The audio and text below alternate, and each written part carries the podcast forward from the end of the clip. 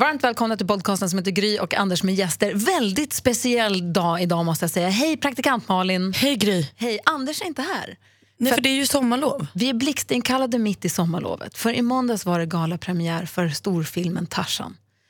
Och i huvudrollen så ser vi ingen mindre än Alexander Skarsgård som nu är i Sverige. Och då frågade de om inte vi ville träffa honom. Och vad svarade vi på det? Jajamän! Inga problem. Här är vi. Vem har sommarlov egentligen? Inte jag. Inte jag heller. Anders tyvärr, våran egen Tarzan, han kunde inte komma hit idag. Men vi ryckte in. Så vi ska träffa honom, eller vi har precis träffat honom. Han är precis, Tarzan has just left the building. Det var härligt. Det var väldigt härligt. Och vad som sades och zombies som kommer upp i vattnet och hallucinationer och Tarzan och träning, allt, ni får höra alldeles strax. Först måste vi bara börja med att tacka våra sponsorer förstås som gör det möjligt för oss att göra den här podcasten. Unionen, tusen tack! Sveriges största fackförbund, de är med oss. Jajamän, dessutom så har vi Harmoniq, stavas med Q, harmoniq.se, det är en skönhetsbutik på nätet där man kan köpa. Vi har pratat om den här flawless värmeborsten. Jonisk värmeborsten som gör att man kan få det rakt och inte flygigt och sånt. Jag hade behövt den idag känner jag. Tycker du det? Och vet vad vi hade behövt igår? Vet du vad de har på Harmoniq? Nej. En produkt som heter Spotless. Som man målar runt nageln. Du målar naglarna. Du hade behövt det. Jag är ju svindålig på att måla naglarna. Målar utanför jämt. Man målar på skinnet och på, liksom, på nagelbandet. Och sen så kladdar man på med nagellacket. Och sen tar man bort, fattar man bort det här. Då försvinner det så att det blir fint. Jag var och fixade naglarna igår. Tjusigt va? Jag ser. I salong, så jag har inte gjort det själv. Och hon, men det var väldigt fint. Hon lite blått. Ja, lite blågrön. Petroleum. Okej. Jag tänkte just säga det. Ja. Och Nicky, 7 år, var med. Hon älskar ju det här med nagellack. Hon tycker det är så otroligt roligt. Och hon älskar det här med salonger. Hon vill starta, så hon följde med mig dit. Och så fick hon, det var en tjej som målade rosa svarta naglar på henne. Hon la varannan. Och sen så när hon gick därifrån sa hon, jag ska starta en nagelsalong. Så hon startade en nagelsalong igår för sina kompisar. Nickis naglar heter den. Alltså, blir Nickis naglar verklighet så kommer jag. Ja, hon började igår. Hon hade behövt den här produkten Spotless, kan jag säga. Det är inte så lätt att pricka nageln. Hon hade 3 tjejkompisar över i olika åldrar som hon målade naglarna på. Alla fick vänta på sin tur och så målade hon. Och så. Hon ville först ha betalt, nu så att du kan väl ha ett premiärerbjudande där det är gratis för alla. Ja. Men alltså, det är ju också så att det är svårt. Jag kan tänka mig att Nickis kompisar är ju jämngamla, typ 7 år. Då har man ju små naglar. Så jag förstår ju att det är bökigt för Nickis naglar att pricka rätt alltid. Hon som jag gick hos på morgonen som Nick hade varit med, hon gav Nickis såna klistermärken som man klistrar på naglarna. Det är så här nagelprydnader liksom. Det är så här gnuggisar eller vad det är. Så jag såg de här tjejerna som gick runt med så här glittriga små. De var så söta. De är så svåra att få bort. Jag fick ju sådana till Miley Cyrus-konserten. Så jag satt så här Miley Cyrus-klisterlappar på naglarna när jag gick på konsert. Fick inte bort dem. Fick skrubba och fila och dona. Jättesvårt var det. I alla fall så hade hon behövt den här produkten Spotless. Hade Nicky behövt. Den hade hon kunnat skaffa på Harmoniq om hon hade haft pengar. Om hon hade förstått. Ja. Tusen tack både Harmoniq och Unionen. Och tusen tack för att ni lyssnar på den här podden. Gå gärna in och betygsätt den om ni får möjlighet. Om ni har lust efteråt. Då blir vi superglada. Nu ska ni få höra hur det lät när 2 fnissiga flickor träffade 1,94 centimeter Alexander Skarsgård. Tarzan, I'm Jane. Gry och Anders med gäster. Jag vet ändå inte hur det känns när Alexander säger att det känns som att vara hos tandläkaren när han är hos oss. Om du tycker att det känns bra. Om det är en komplimang eller inte. Vara hos tandläkaren. Du vet, det är den härliga känslan som man får när man är hos tandläkaren. Exakt. Kul att du kunde komma. Men vi säger varmt välkommen till Johan Hjalmar Alexander Skarsgård. Tusen tack, Gry. Jag vet inte vad du heter i mellannamn, men Gry Forssell. Charlotta Forssell en gång. Tusen tack, Gry Charlotta Forssell. Och praktikant Malin. Jag har nämligen en låt till dig. Spela en sång för dig nu. Ja, jag glömde att säga det. Ja, förlåt, jag hörde inte. Ja, vad fint. Ja, min favoritlåt. Vad betyder det? Du var inte med på efterfesten i måndags, eller? Nej, jag var inte det. Det blev allsång. Steven Simon spelade skivor och han är också bajare, så att 3:00 på morgonen när de stängde Trädgården så drog Steven igång just idag jag är stark, och så blev det allsång med alla gästerna som var kvar. Efterfesten efter galapremiären av Tarzan. Ja. Både jag och Malin, vi såg filmen, men vi var så duktiga så vi gick hem tidigt. Hade du radio morgonen efter? Eller? Jag hade faktiskt inte det, men jag hade med mig min son som inte var 18. Nej, okej. Okay. Ja. Det var en sträng 18-årsgräns. Ja, det var ganska... Det kanske var tur det. Det var nog det. Det var inte så barnvänligt på efterfesten. Det var festen, var det kul? Det var en av de bästa kvällarna jag haft alltså. Är det sant? Ja. Varför då? Det var Det kändes som att någon, som lite som ett bra bröllop sådär. Det var en sån kombination av att mellan min 63-åriga farbror och mina kusiner jag inte sett på 3 år och barndomskompisar, kompisar från USA som hade flugit över.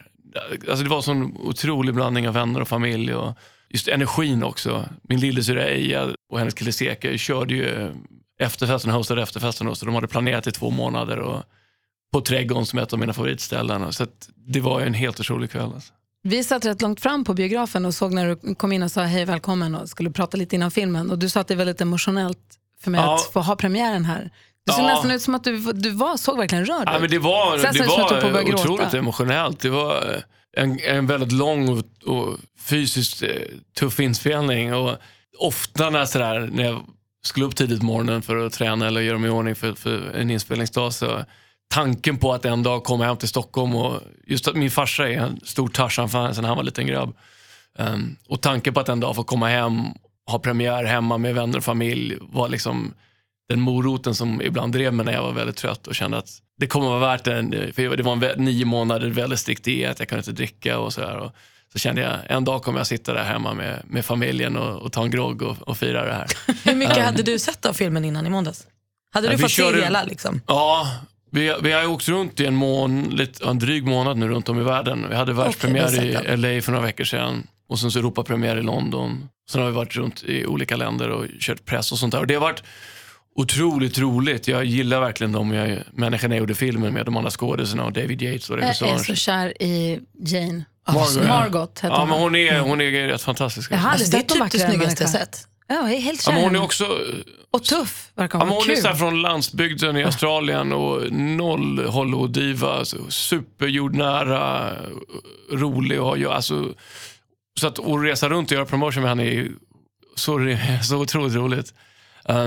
Men ofta är det ju inför ett rum av främlingar och du vet, det är klart att det var annorlunda i måndags när man står och tittar ut och morsan, farsan, småsyskon, barndomspolare och alla är där, det var otroligt emotionellt. Träffade din lillebrorsa Gustav precis innan och frågade om han var nervös. Han sa, nej men det är peppar, det ska bli jävligt roligt. Alla var så himla laddade. Ja, men det var en otrolig energi i rummet. Var du nervös?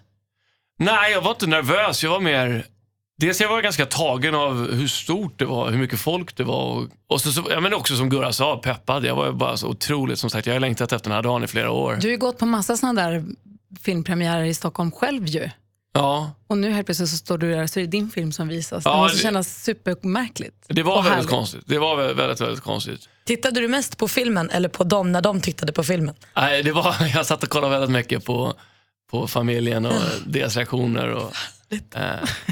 Och som sagt, såklart framförallt farsan eftersom han älskade Tarzan när han var liten. Han gick och kollade på de här gamla Johnny Weissmüller-filmerna varje lördagsmatiné när han var barn.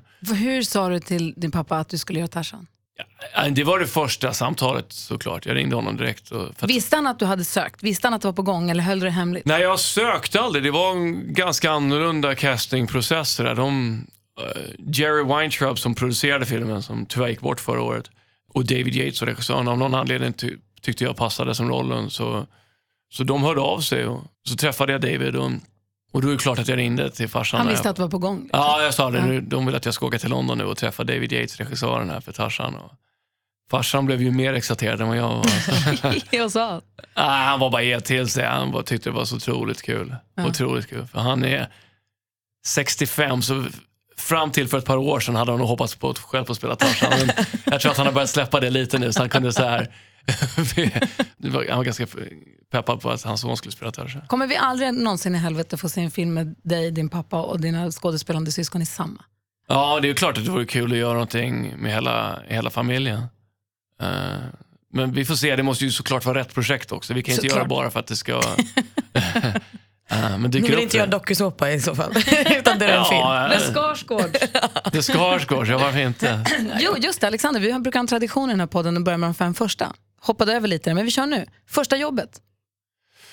Ja, det kan ha varit Clarks Case. Min mammas bästa kompis Ylva Orbaks möbelaffären på Hornsgatan där. Vad gjorde du där? Ja, jag gjorde inte mycket nytta där kan jag säga. Så jag kunde ingenting om möbler eller tjejkläder. Så att det var bara för att Ylva var så snäll. Så hon gav mig jobb där. Vad fick du i lön? Jag kommer faktiskt inte ihåg hur mycket det var. Men det var tillräckligt för att jag skulle kunna gå ut och dricka ner mig på en fredagkväll.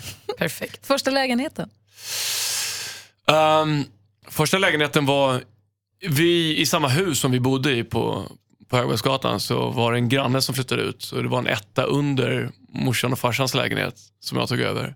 Och det var ju, det är ju positivt och negativt. Det är grymt på en söndag för att man bara kliver upp och så kan man käka middag. Det är också jobbigt en lördag när man har fest hemma och mamma och pappa är precis ovanför. Mm. Jag blev tonårsförälder på lördag och kände så här, gud vad skönt det vore om Vincent flyttade bara så långt bort när han flyttade hemifrån. Men det var första steget att flytta ner en våning. Och sen så några år senare så köpte familjen en lägenhet ungefär vid Mosebacke som är 30 meter från där vi är uppväxta. Och så den, och den har vi kvar som farsan kallar en utslussningslägenhet. Så att alla syskon har bott där. Syrran bor där nu. Så då jag och Gurra bodde där. Det är en två-bedroom eller så här, två-sovrums lägenhet. Så jag och syrran bodde där och sen så... Eller jag och brors Gurra, och sen jag och Sam, och sen så Sam och Bill och Eja Bill. Så det, den har verkligen använts mycket där. Men som sagt, vi håller oss väldigt nära. Det var 30 meter mer än så vågar man inte flytta. Ja, det är bra. Du, första förhållandet? Alltså, jag var ihop med två tjejer när jag gick i trean. Samtidigt? Ja, de frågade tillsammans på en lapp om de fick chans på mig. Och det tyckte jag lät som en bra idé. Så. Du sa ja till båda? Ja, men jag tyckte det kändes som ganska rimligt. Ja.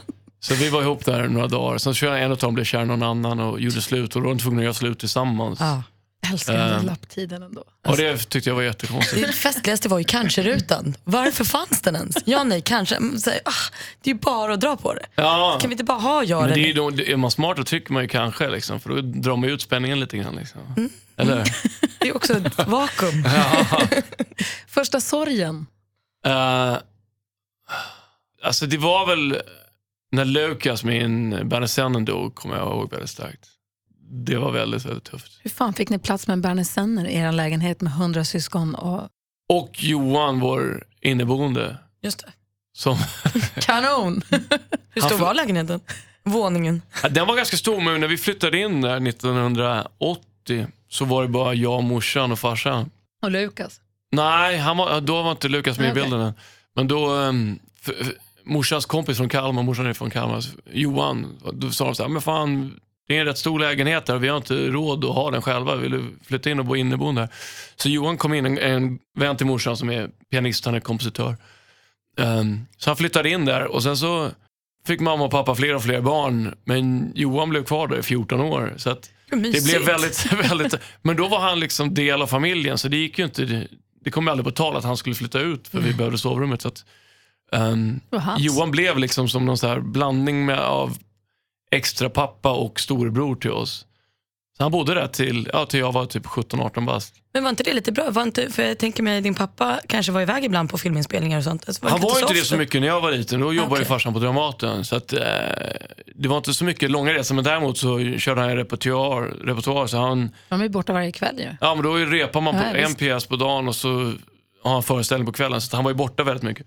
Så det är klart att det var grymt att ha Johan hemma som var en fantastisk människa, men också som en liksom, plastpappa. Sådär. Så att, men det blev ju väldigt trångt i lägenheten och såklart med en stor bärnesänd en hund. Men, och så bodde våra kusiner en trappa upp och farmor och farfar tvärs över gatan. Men skojar du? Har du problem med att vara ensam? Nej, men jag lyckades liksom få ett eget sovrum och det var ganska viktigt för det blev som min oas. Jag stängde dörren och lyssnade på punkter inne typ. Men jag förstår vad du tänker på. Eller jag antar att antingen, om man växer upp så som du beskriver, antingen så älskar man att ha folk omkring sig och vill aldrig vara ensam, eller så får du ett behov nu av att bara få vara ensam. Åt vilket håll men jag bor själv i New York nu i lägenhet och det funkar rätt bra för att New York är en så stor stad och det är sån hets att om jag känner mig lite ensam så kan man bara kliva ut genom dörren så är det kaos. Och det påminner om hemma i min lägenhet. Det var tuffare när jag bodde i LA. För LA är upplagt lite annorlunda. Det är mer så, jag vet inte om ni har varit där, men det är mer som en gigantisk förort lite grann. Och då bodde jag i ett hus. Och det hade jag svårt för. Att bo själv i hus. Det kändes fel att inte ha massa folk runt omkring. Eller en stor bandysandarhund liksom. Jag har väl en del kompisar som har försökt flytta till LA och bosätta sig där. De säger det är svårt. Det är svårt som svensk att känna sig hemma. Det är kul ett halvår, ett år kanske för att det är soligt och härligt och fina bilar och kändisar. Men sen att man känner sig jävligt off och konstigt där. Jag bodde där i 10 år och jag har väldigt mycket kompisar där och jag som sagt, 10 år är en lång tid. Men det kändes aldrig riktigt som mitt hem.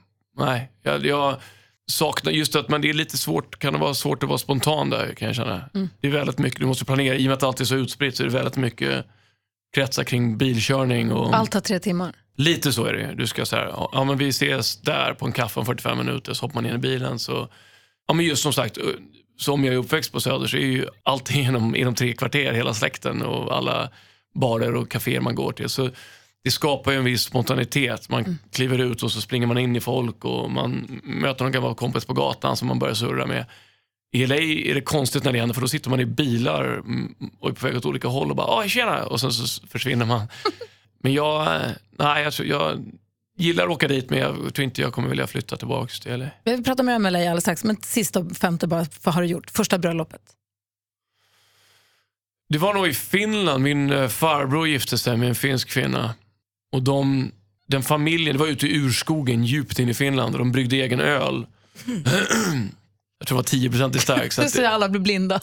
Nej, det var bland det värsta jag sett. Det var som en zombiefilm ungefär. Framförallt alla svenskar som inte var vana där. Finnar kan ju dricka liksom, hur mycket som helst. Jag var bara en liten grabb men jag kommer ihåg hur alla vuxna svenskar då, Skarsgårdssidan av familjen som kom dit. Bara vinglade runt som zombies i skogen och... Ingegärd, den goda vän till familjen, hallucinerade och såg folk komma upp ur havet. Nej men gud, vad händer? Ja. Och glatt ändå att du kan prata om det här med ett leende på läppen, ja. Att det inte är så här trauma för dig. Hon fick alltså, och så var det någon som sa så här, men Ingegärd, hon berättade dagen efter, eller, nej, hon var fortfarande full då, men så bara, men Ingegärd, hon sa så bara, det är människor som kommer upp ur havet. Och då, jag tror farsan bara, nej men Ingegärd, du hallucinerar nu. Hallucinerar, jag såg dem ju. Fy fan vad hemskt. Los Angeles pratade vi om. Jag är nyfiken på det här med din Hollywood-karriär. Rätta mig nu om jag har fel, men jag vill minnas att du hade en, jag vet inte om det kallades agent på den tiden, men en som du jobbade med som heter Josefin. Alltså för, nu pratar vi mitten på slutet på 90-talet, länge sedan. Ja. Jag har ett tydligt minne av att hon sa till mig en gång att Alexander kommer slå, han kommer göra karriär i Hollywood. Det finns, så är det bara, det finns en plan eller jag vet inte om det fanns en plan redan då, det är det jag är så nyfiken på. Var det uttänkt eller fanns det en önskan om plan redan från? Nej, alltså 90-talet. Början på 2000 kanske. Jag började kanske. Nog, mitt första jobb var väl runt millennieskiftet där i Sverige då. Precis. Och nej, jag åkte på semester till LA för farsan filmade där. Ja. Och då skickade hans, då hade jag väl gjort Happy End tror jag var Kristin Olofssons film och kanske var år 2000 och sånt där. Och då så sa farsans manager i LA var så här, men Alex du jobbar ju som skådis nu i Sverige, vill du inte gå på en audition? Och då tänkte jag, men det är väl en kul grej att berätta för polarna hemma så här, att jag var i Hollywood och gick på en audition. Och då var det för Zoolander en liten roll, bara 2 scener typ. Ja, så fick jag rollen. Och bensinstationen. Ja, precis. Jag exploderar på en bensinstation. Och i och med att jag gjorde den filmen då så fick jag representation i Hollywood. Så jag fick en agent och en manager. Men då får man det bara om man får en roll. Det är så det går till. Ja, men lite så är det ju. Jag hade ju ingen agent eller manager, men det var ändå, även om det var en liten roll så var det en ganska stor film. Och då hör folk av sig. Då vill de liksom vara med. Vi vill representera dig. Typ. Mm-hmm. Och då jobbar de på spec typ. Ja, att blir det något så får de pengar. Ja, det är ingen månadsavgift utan de tar ju typ 10% var av det du tjänar liksom. Okay. Men då hade jag precis signat för att göra Vem är rätt Virginia Woolf här i Stockholm på Södra Teatern. Så jag skulle ju spela teater i 6 månader och så åkte jag hem och gjorde det. Sen åkte jag ner till Göteborg och spelade blodsbröllop på Stadsteatern där nere. Och de ringde då och var lite så här, ja det är lite svårt för oss att göra någonting så länge du är uppbokad på teaterjobb, men när du får ett break så tycker vi du borde komma till LA och gå på lite fler möten. Så att 2004, några år senare, när jag var klar med, hade ett break så kände jag att ja, vad fan om jag har en agent och en manager där och kanske jag borde åka dit några månader och testa. Men gud vad det här känns bakvänt, för det känns som att alla andra som man pratar med, man gör sina filmer men målet är ändå LA och målet är Hollywood, det är dit man vill och man vill åka dit och pröva lyckan. Det känns som att du kom dit, fick in en liten fot och så här, ska ändå hem och göra klart och så här. Var det aldrig liksom en dröm om vi kom? Jag vet inte, det var lite också, det är så pass många svenskar, och det tycker jag är väldigt positivt, det är ganska många svenskar som det går bra för där borta nu som jobbar, och jag tror att det är grymt för unga skådespelare i Sverige som ser att så här, ja men fan, kan de här halvmediokra rackarna klarar sig så här, löken Alexander Skarsgård går okej, för då kan väl jag liksom. För när jag för 15 år sedan var det var ju farsan, Peter Stormare och Max von Sydow och Lena Olin. Det var ju inte så många, framförallt inte i vår generation, som jobbade där, så att för mig kändes det ganska avlägset att få jobb där. Men du var ändå din pappa där. Alltså jag tänker så här, det måste vara här ännu mer avlägset för någon i så här Grums. Absolut. Där det känns helt liksom. Absolut. Du satt ju med honom i ditt val. Ja, men det var liksom inga yngre. Han var ju så här karaktärsskådis som var betydligt äldre. Det fanns inte så många unga svenskar som jobbade där borta. Så att jag såg aldrig riktigt det. Jag var väldigt förvånad när jag fick Zoolander. Som sagt, jag var där på semester. Och även efter det var jag lite så här, jag kommer ut. Men det var inte så här, I'm gonna make it in Hollywood. Utan det var mer att när jag hade ett break efter teatern i Göteborg, så kände jag väl, jag fick inte så jätteroliga jobb hemma i Sverige. Jag filmade lite grann då och då, men typ jobbade inte så mycket. Och då kände jag att men varför inte? Jag kan lika gärna åka dit och testa och se läget. Och kolla, och sen kom han tillbaka som Tarzan. Och sen kom jag tillbaka som Tarzan. Vilken jävla succé. Nej, men det är ju världens... Nej. Skäms du över att jag spelar Tarzan? Nej, det var en fantastisk... Jag är otroligt lycklig över det. Och jag tror att när jag väl kom dit 2004, dels så insåg jag hur tufft det var, för att Zoolander var ju den första auditionen som jag gick på och fick, så jag var ganska naiv när jag åkte tillbaka och var såhär, men okej, åker dit. Jag trodde inte att jag skulle liksom bli etablerad, men jag kände ändå såhär, men jag kommer få lite jobb. Så var det ju 3 år av provfilmer och jag fick ingenting. Vilket är ditt näsligaste nej? Vilken film eller serie sitter du och tittar på och biter i näven? Jag fick den frågan häromdagen. Band of Brothers vill jag gärna vara med i, den här HBO-serien. Den fick jag inte. Och då var jag hyfsat nära, tror jag.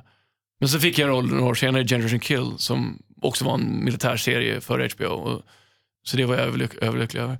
Men det var 3 år av att springa på auditions och inte få jobb. Och då kände jag väl... Jag trodde ändå... Alltså det var ju, jag trodde ändå att jag hade någonting där att göra, såklart. Annars hade jag ju bara åkt hem.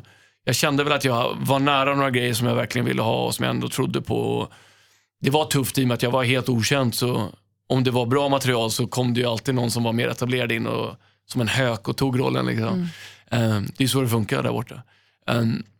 Men sen så 2007 så dök det här Generation Kill-projektet upp av David Simon och Ed Burns som gjorde The Wire, som är en fantastisk tv-serie för HBO, och det var en helt otrolig bok. Jag älskade projektet verkligen. Och det som var till min fördel var att de ville ha oetablerade skådespelare. För de ville ha en ganska dokumentär känsla. De ville inte ha för familjära ansikten. Så att den blev jag väldigt taggad på. Och hade otroligt flyt och lyckades ta mig igenom det där och få rollen. Hur var det att jobba med Samuel L. Jackson nu när du spelar in Tarzan? Han är fantastisk? Ja, han är fantastisk. Han är otroligt cool. Han är ungefär som du kan föreställa dig Sam Jackson ska vara. Så här rå, laid back, trevlig, lugn, ödmjuk, alltså bara hur skön som helst att göra med. Det är väldigt mycket animeringar förstås i Tarzan-filmen. Ja. Legenden om Tarzan. Men fick du träffa några djur överhuvudtaget i verkligheten? Eller allt? Ja, det var massa höns och några getter som var riktigt fint. Gud vad trist. Jag fick träffa, i prep så träffade jag djur. Jag fick träffa lejon och geparder och leoparder. Och när vi gjorde under förberedelse för filmen. För att studera, och hyenor, typ, ja, och gorillor. Jag spenderade en dag med gorillor. Det var ju helt otroligt. Var det inte läskigt? Nej, det var inte läskigt. Det var bara, jag hade suttit flera timmar och kollat på dokumentärer om gorillor och schimpanser. Bara för att få, som sagt, min karaktär är såklart uppväxt bland apor, mangani, som är ungefär som gorillor. Så det var ju viktigt för mig, i och med att vi skulle spela in det ut, alltså de animerade filmen, så var det viktigt för mig att studera för att lära mig hur för familjestrukturen och hur de kommunicerar med varandra och allt sånt där. Så jag hade suttit och kollat på dokumentärer timme ut och timme in. Och sen att efter det få gå och träffa dem på riktigt och sitta 20 centimeter från en silverback. Det är så mäktigt. Ja, det var bland det, när han kollar den i ögonen så är det, du bara, alltså, du känner dig så oväsentlig och liten. Och det känns på något sätt som att han ser rakt igenom en och bara ser ens mörka själ. Och det var otroligt. Det var inte så här hotfullt. Han var hur lugn som helst. Det var inte att han, utan men just så här, bara sättet han kollade på en var verkligen, jag aldrig... Du kom inte undan. Nej, men också så här, det var lite så här, jag ser igenom din bullshit. Försök inte med mig, jag vet exakt vem du är. Du har en gosscen med ett lejon som har ju blivit sjukt avundsjuk på. När ni kommer tillbaka. Om den hade varit på riktigt. Ja, det var en 25-årig breakdansarsnubbe från södra London. I en grå pyjamas. Låter i för sig inte helt fel heller. Ja, du hade nog gärna gått ner på alla fyra och gnuggat emot honom som jag fick göra. Gärna. Men det var en absurd känsla. Vi kände inte varandra. Ace heter han. Vi lärde känna varandra väldigt bra efter det. Men det var roligt. Första dagen tillsammans. Vi sågs på set och skakade hand. Och så, som sagt, han var iklädd en grå pyjamas för att de lättare skulle kunna animera och ta bort honom och sätta animerat lejon. Så vi skakade hand och så gick vi ner på alla fyra och började gnida mot varandra. Det är ju förfästligt. En dag på jobbet. Ja, det var ett sånt ögonblick när jag var, det här är ett väldigt intressant jobb. Vad är det jag läser om? Att det var någon kysscen mellan dig och Christoph Waltz som är bortklippt för att publiken blev upprörda. Är det här bara på ljug? Ja, det var någon som frågade mig det innan premiären i måndags. Som frågade också om någon bortklippt kysscen. Och jag har ingen aning var det kommer ifrån. Nej, vi ni har det. Alltså aldrig kyssts, inte ens på film. Nej, jag försöker gå tillbaka och tänka nu om jag har hånglat med Christoph, men jag har ingen minne av det. Så vilken märklig grej. Det är möjligt att det har hänt, jag kan inte kategoriskt förneka det. Men undrar var det kommer ifrån? Nej, jag vet inte. Det är ju någonting, nu ska jag inte avslöja slutet, men vi har ju en scen i slutet när vi är väldigt nära varandra. Men det är definitivt inte hångelläge. Det känns inte så mysiga då, överhuvudtaget. Nej. Han har ju... Rom, hans karaktär, har ju någon ganska... Han är ju fascinerad av Tarzan, rädd för honom, men det är också någon nästan skev sexuell attraktion där. Ja, han skulle kunna vara mer intresserad av en sån... Ja, och jag tror Christoph är ju en fantastisk skådespelare, men han spelar ju inte en traditionell bad guy, för han är alldeles för bra och för intelligent för det. Så han gör det ju otroligt intressant och han skapar ju någonting, han har någon underlig fascination av både Jane och Tarzan i filmen, och just den här kombinationen av att han är fascinerad, rädd och nästan lite upphetsad av Tarzan. Så att, jag vet inte, i den mot slutet där, när det blir intimt, så jag vet inte om hans tankar går åt det hållet kanske, men jag har ingen minne att vi slätar av varandra. Nej. Jag glömde fråga. Din pappa var ju fascinerad av Tarzan, har sett Johnny Weissmüller som Tarzan, och nu fick han se dig. Vad sa han efteråt? Han tyckte väldigt mycket om det. Han var väldigt emotionell efter filmen. Han älskade rullen och det betyder otroligt mycket för mig. Vad härligt. Ja, det var fantastiskt. Och du måste nästan berätta, så berättade innan filmen i måndags på biosalong, berättade du om Tarzan-vrålet. Det räckte inte med bara din röst, var det så? Ali, ali, Japan. Hade det funkat? Ja, nej, de gjorde... Det är ju en sån här hybrid av min röst och lejonljud liksom. Och en blandning av andra djur också som de har gjort för att hitta någon så här riktigt så här mer primitiv kvalitet. Känner du dig nöjd när du hör det? Ja, det låter väl okej liksom. Det tycker jag väl. Det är en tuff grej att ta sig runt, för att det är väldigt svårt att ha med det i filmen utan att det blir komiskt. Mm. Och filmen är ju... Det finns ju komik i filmen, men den är ju ganska mörk och ganska intensiv. Och framförallt om... Det här vrålet kommer ju, det är när han är på jakt. Och att det då blir... Det är inte läge att det ska bli ett garv i publiken. Så att den är tuff att ta sig runt den där. För att du kan inte heller inte ha det i filmen. För då blir folk så här, ja men det är Tarzan-vrålet och det är inte med i filmen. Därför tycker jag att det, som det är nu, så spelar det ju på... Du hör det 2 gånger, varav en gång är ju på Christophs ansikte. Vilket gör att det blir lite... Då blir det lite mer, för då hör man det ju genom djungeln att Tarzan är på väg och han kommer för det liksom. Han kommer och ska ta det. Och då blir det lite mer... lite läskigare på något sätt. Lite, kanske mer intressant än om man tar en liksom närbild på Tarzan när han gör sitt rål. Och slänga sig en lian. Och slänga sig en lian, ja. Mm. Ja. Det hade inte varit tokigt det. Nej, för jag det nästa gång kanske. Kommer du Tarzan? Berätta, vad jobbar du med nu? Nu, så efter Tarzan så gjorde jag en film som heter War on Everyone. En väldigt annorlunda film. Om två korrumperade poliser i Albuquerque som är alkoholiserade och snor droger av skurkar. Och det var ganska uppfriskande efter liksom Tarzan som så intensivt att få spela en komedi. Så gjorde det, och sen så gjorde jag en miniserie i våras. Det var därför jag var i LA mycket i våras, som heter Big Little Lies. Men Nicole Kidman, va? Ja, precis, med Nicole Kidman. Vad härligt. Ja, det var otroligt kul. Hon är fantastisk. Så det var, vi var där i LA och Monterey, lite längre norrut i Kalifornien. Fint. I 4-5 månader. Så det är fint. Ja, det är otroligt, otroligt. Ja. Uppe på klipporna liksom vid Stilla havet. Så vi gjorde det, och sen så blev vi klara för ungefär en månad sedan, och nu har jag varit på turné med Tarzan, så vi har varit runt om i världen och gjort press och premiärer och så. Och så imorgon sticker jag vidare till Argentina för att göra Sydamerika-turnén, och sen är jag klar. Och sen och vad gör du då? Då är du ledig. Då fyller du 40! Berätta nu! Ja, men då ska jag till djungeln faktiskt. Då ska jag åka till riktiga djungeln. Ja, jag ska åka till Amazonas efter det. För att du vill, eller för att du inte kan få nog av Tarzan? Nej, men jag ska åka dit med... Jag var på Grönland förra året med Greenpeace. Och så fick jag äran att komma tillbaka och köra en grej. De håller på med en kampanj i djungeln där. Så jag ska dra dit när jag är klar i Sao Paulo med Tarzan-turnén då, så åker jag upp till djungeln och ska vara där en vecka med ursprungsbefolkningen inne i djungeln. Gud vad spännande. Så du firar 40 i djungeln, är det så? Nej, det är först slutet augusti du firar. Vad sa du? Nej, det blir innan. Det är ju juli. Så att jag vet inte var jag ska vara. Så jag drar tillbaks till New York efter Amazonas. Men vad då, tänker du inte fira stort när du fyller 40 år? Jo, jag vet inte. Alltså, det känns inte... oplanerad. Det är bara en månad kvar. Jag vet. Jag har aldrig firat mina födelsedagar. Malin håller på att planera sin 30-årsfest i februari. Den har hon gjort i ett halvår. Ja, men då kan vi köra tillsammans kanske. Jag tänkte just att du kanske skulle vilja det.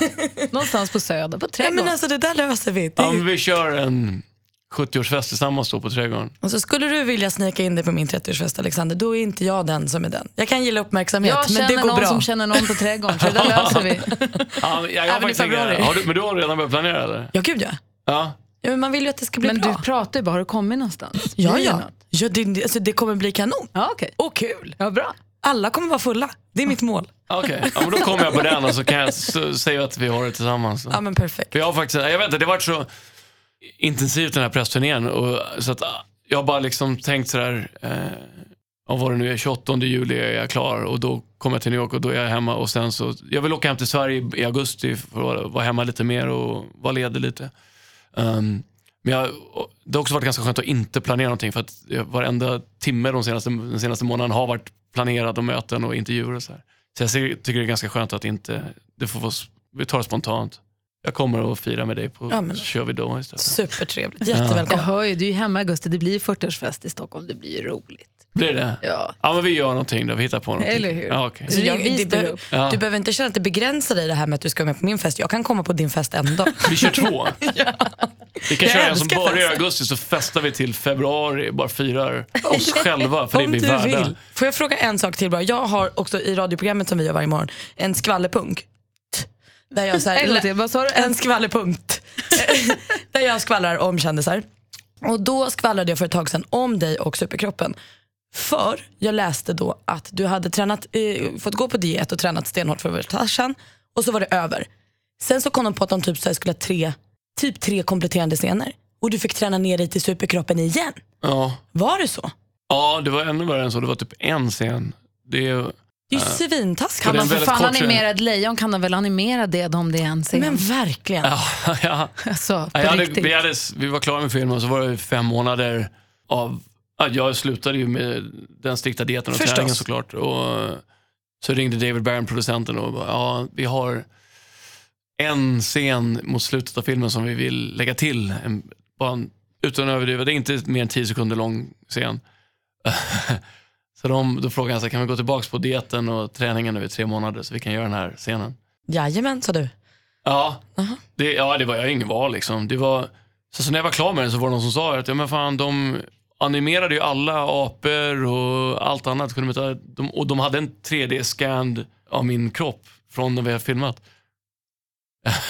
Så det var någon som sa det, men då kunde vi bara animera det där. Och det kom jag på först efter vi hade filmat. Nej, men grejen är att det är ganska dyrt att animera. Varenda frame kostar ju väldigt, väldigt mycket pengar. Så att det är klart att de föredrar ju. Och som skådis är det klart att du hellre vill göra så mycket som möjligt själv. Men det var ganska, ja, jag fick gå tillbaks på kyckling och broccoli diet i 3 månader där. Och det viktigaste vi tar med oss av det här är att mitt skvaller alltid stämmer. Ja, det stämmer alltid.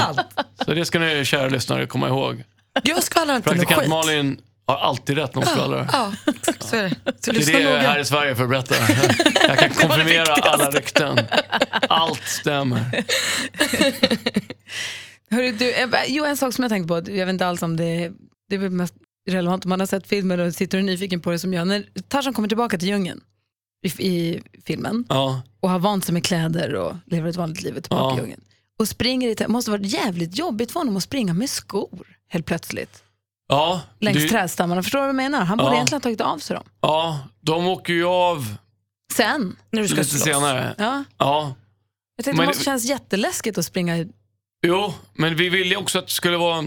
Det blir ju lite som en metafor för hans psykologiska resa från Lord Greystoke till Tarzan, till det mer, ett mer primalt stadium. Ja. Och då kändes, och det, vilket jag tycker var jävligt intressant med i manuset, att det är motsatsen till Edgar Rice Burroughs novell eller många av de gamla filmerna som börjar i djungeln och slutar i civilisationen, att man går den andra resan. Men då, vi ville att det skulle vara att det är lager, att det inte är att han kommer ner som en brittisk explorer och sen så slänger han av sig alla kläder och är Tarzan, utan att det är långsamt. Han kommer dit och försöker hålla kvar den här fasaden av att han är en proper brittisk lord, och så långsamt kommer de av, och det finns ju symboliskt värde att ta av sig kängorna för att han vill känna jorden och gräset under sina fötter. Så att vi ville vänta lite mer. Hör du, har du något mer du vill tillägga innan vi rundar av? Jag har inget mer jag vill tillägga. Du är klar med oss nu. På ord. Jag är trött på det här nu. Men däremot så vill vi väl ha en fråga i lådan. Ja, för guds skull. Innan du går, du har ju frågan i lådan. Ja. Varför har jag så svårt att komma ihåg frågan i lådan? Jag vet inte. Det är så konstigt. Varsågod. Ta den. Den är inte så läskig som den ser ut. Det är alltså frågor som assistent Johanna har skrivit några av dem. It's zombie survival kit. Exakt, hon älskar zombies. Okej. Okay. Och sen har några gäster som har varit i podden skrivit några frågor. Vad står det? Vem är det som har skrivit frågan? Åh gud. Det är Veronica Maggio som undrar när jag ljög senast och om vad. Jag ljög senast, jag var väl ute ganska sent, och så hade jag ett intervju dagen efter och sa att nej, det var ganska lugnt igår, så jag till min publicist för att jag hade så dåligt samvete för att vi hade varit ute för sent. Så jag kände mig som en 8-årig skolpojke, och hon sa, är du lite sliten då? Nej, vi körde bara middag, så gick vi hem väldigt tidigt, jag och Dadda, min kompis. Var det här igår? Nej, det var när vi var i Peking förra veckan. Okay. När man gör en större film så får man ju ta med sig en kompis också ibland. Vissa skådespelare har ju med sig ganska så här rätt mycket folk. Ja, men de har med sig smink och makeup och assistent, alltså ganska mycket folk, så att studion Warner Brothers är ganska vana vid att de ber om extra biljetter på de här resorna. Och jag har inte det, så att då frågade jag istället om jag kunde ta med mig någon polare på de här resorna, för det blir lite roligare när man åker runt och gör press i världen. Och det gick fint, så Dada Flair, min bästa kompis i Göteborg som är musiker och bor i Majerna, hängde på till Peking, och det var otroligt kul. Men då var jag väl, det var väl en liten vitlön kanske, men vad gjorde ni? Alltså, Dadda gillar att ha roligt, så att vi gick väl ut, hade lite trevligt, och sen så, som sagt, dagen efter så var jag lite småtrött, och publicisten frågade, är det okej? Var du ut? Nej, det var jag och Dadda som tog en ramlösa i baren, så gick vi och la oss. Det var lugnt och fint. Alltså, borsta bort konfettet från. Ja, men jag blev väldigt stressad. Och det hade väl varit, jag förstår inte varför. Jag kunde ju sagt så här, vi fastade på lite igår, men jag kände mig, det var verkligen som att så här, hon var min fröken och jag var 8 år. Festade du mycket? Nej, inte så. Alltså det går väl i perioder. Jag, som sagt, det var 9 månader, då var det ingenting. Under inspelningen av Tarzan så hade jag ju inget socialt liv. Jag var ju inte ute på restauranger, kunde inte dricka någonting. Men hur bra sov du då? Ja, men jag sov, det var ju, alltså, jag sov bra för jag var så trött. Det var ju en väldigt fysisk inspelning också. Ja, men också för en kompis som brukar köra 100 nyktra dagar i sträck. Alltså han sover så bra då. När du tvättar bort alkoholen under lång tid ur livet så sover du så himla bra. Ja, jo, men det gjorde jag. Det var väl en kombination av det och som sagt att jag var fysiskt helt slut varje kväll. Jag dricker vin varje dag, sover som en bebis. Det är ju andra. Det är andra men det här, när man är ledig så framförallt när man kommer hem och så här, det är ju klart att det är kul att träffa alla polare och slappna av och ha lite, och just inte bara att kunna ta en drink utan också käka vad man vill. Det är ju en fröjd efter 9 månader väldigt när man var på sån strikt diet. Vad var det första för oss att loss i? Det var, farsan var i London och filmade den här River tv-serien samtidigt som jag var i Tarzan. Han var i den. Ja, en grym. Jag orkar vad bra den var. Ja, jag tyckte skitmycket om den. Fantastisk. Och han älskar att laga mat. Så det var ju perfekt. Så fort jag blev klar med inspelningen så åkte jag direkt hem till farsan och la mig på soffan där. Så hällde han mat i min mun typ. Det var bara så här pasta och benmärg och mozzarella och det låter ju toppen nu. Nej, det var fan, det var pasta och benmärg efter 9 månader. Det var fantastiskt. Jag hade valt taco. Han var en scen i River som han spelar så jävla bra. Ursäkta språket. Så jag tror att han spola tillbaka och titta på det igen. Han hade liksom så här 4 olika sinnesstämningar som bara for över ansiktet på. Fantastiskt. Ja, det var kul och det var också kul att se för jag vet hur hårt han jobbade på den. Han är ju med i stort sett varenda scen och det är ju väldigt krävande roll. Yeah. Så jag såg ju hur tuff inspelningen var för honom. Han hade ju kul men det var ju väldigt, väldigt intensivt. Och då är det ju härligt när man också ser det och ser hur bra det blir och att det var värt allt slit. Liksom. Var du missnöjd med frågan? Vill du ta en ny? Nej, men det var ju ingen rolig lögn. Det var ju en ganska lökig... Det var bara mitt svar. Ingen kritik mot Veronica Maggios fråga. Jag tyckte den var väldigt bra. Skit i senaste lögnen. Säg din största lögn. Har du någon lögn som säger fortfarande grämer dig? Så där du säger, det där var ju inte så. Ta chansen nu! Ja, jag brukar säga att jag är 22 år gammal. Och sen så kommer jag hit och ni ska fira min 40-årsdag. Så... Förlåt. Tack Gry och praktikant Malin för det. Ni blew my cover här alltså. Nu vet hela världen om att jag är medelålders. 22. Alltså. Ja. Tack så mycket. Nej men alltså det var lite att ta i. Vad ska jag dra? Vad ska jag köra på? Vi kan göra som 30-årsfest. Det kan 30? Du. Ja. Okay. Det tror jag ändå är rimligt. Du ska göra som Jean-Pierre Barda, han har alltid lagt på 12 år. Du ska säga att du fyller 52 så folk säger shit vad han ser ung ut. Jean-Pierre vilket geni. Ja. Det är klart man ska göra det. Ja. För ljuger man åt andra hållet så blir folk bara så här, lite sliten 22-åring alltså. Ja men det är det jag menar. Jag har levt 22 tuffa år. Ja men då firar jag 50 Alexander, nu. Jag är född 1994, det är ju ingen som går på det. Nej. Ja men då kör vi 50-årsfest nu i sommar. Hörru, tusen tack för att du kom hit. Tack hörni, det här var kul. Det var väldigt trevligt att jag fick komma. Kul att se dig igen, det var fasligt länge sedan. Ja detsamma, det var länge sedan. Jag var med i ett tv-program någon gång för... Många år sedan. Har du gjort tätt intill med Alexander? Ja, det har vi nog. Ja, vi gjorde tätt intill. Det gjorde vi. Vad svarade du på frågan om... 1936. Vad svarade du på frågan om du kissade i duschen? Förlåt? Vad svarade du på frågan om du kissade i duschen? Jag tror jag sa ja kanske. Nej, jag kommer inte ihåg. Det var så otroligt länge sedan. Nej, men det var verkligen det. Det måste vara 98, 99. Det var långt innan jag fyllde 50. Ja. Men det var härligt att se dig igen, Gry. Detsamma. Ja. Och vi ger tummen upp för Tarzan. Ja, verkligen. 2 tummar upp såg att du gjorde där. Tack så mycket för det. Jag tycker verkligen det. Jag tycker alla ska gå och se den. Tack så mycket, Gry. Tack. Och grattis i förskott till 50. Tack, praktikant Malin. Varsågod, Alexander Skarsgård. Hej då. Hej då. Gry och Anders med gäster.